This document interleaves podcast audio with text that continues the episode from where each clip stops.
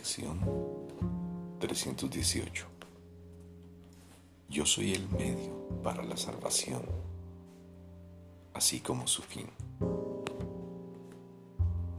Yo soy el medio para la salvación, así como su fin. En mí, el Santo Hijo de Dios, se reconcilian todos los aspectos del plan celestial para la salvación del mundo, que podría estar en conflicto cuando todos los aspectos comparten un mismo propósito y una misma meta? ¿Cómo podría haber un solo aspecto que estuviese separado que tuviese mayor o menor importancia que los demás?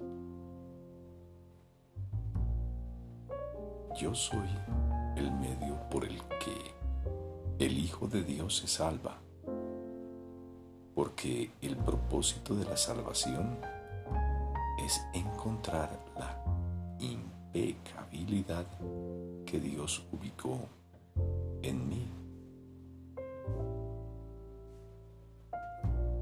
Fui creado como aquello tras lo cual ando en pos. Soy el objetivo que el mundo anda buscando. Soy el Hijo de Dios, su único y eterno amor. Yo soy el medio para la salvación, así como su fin.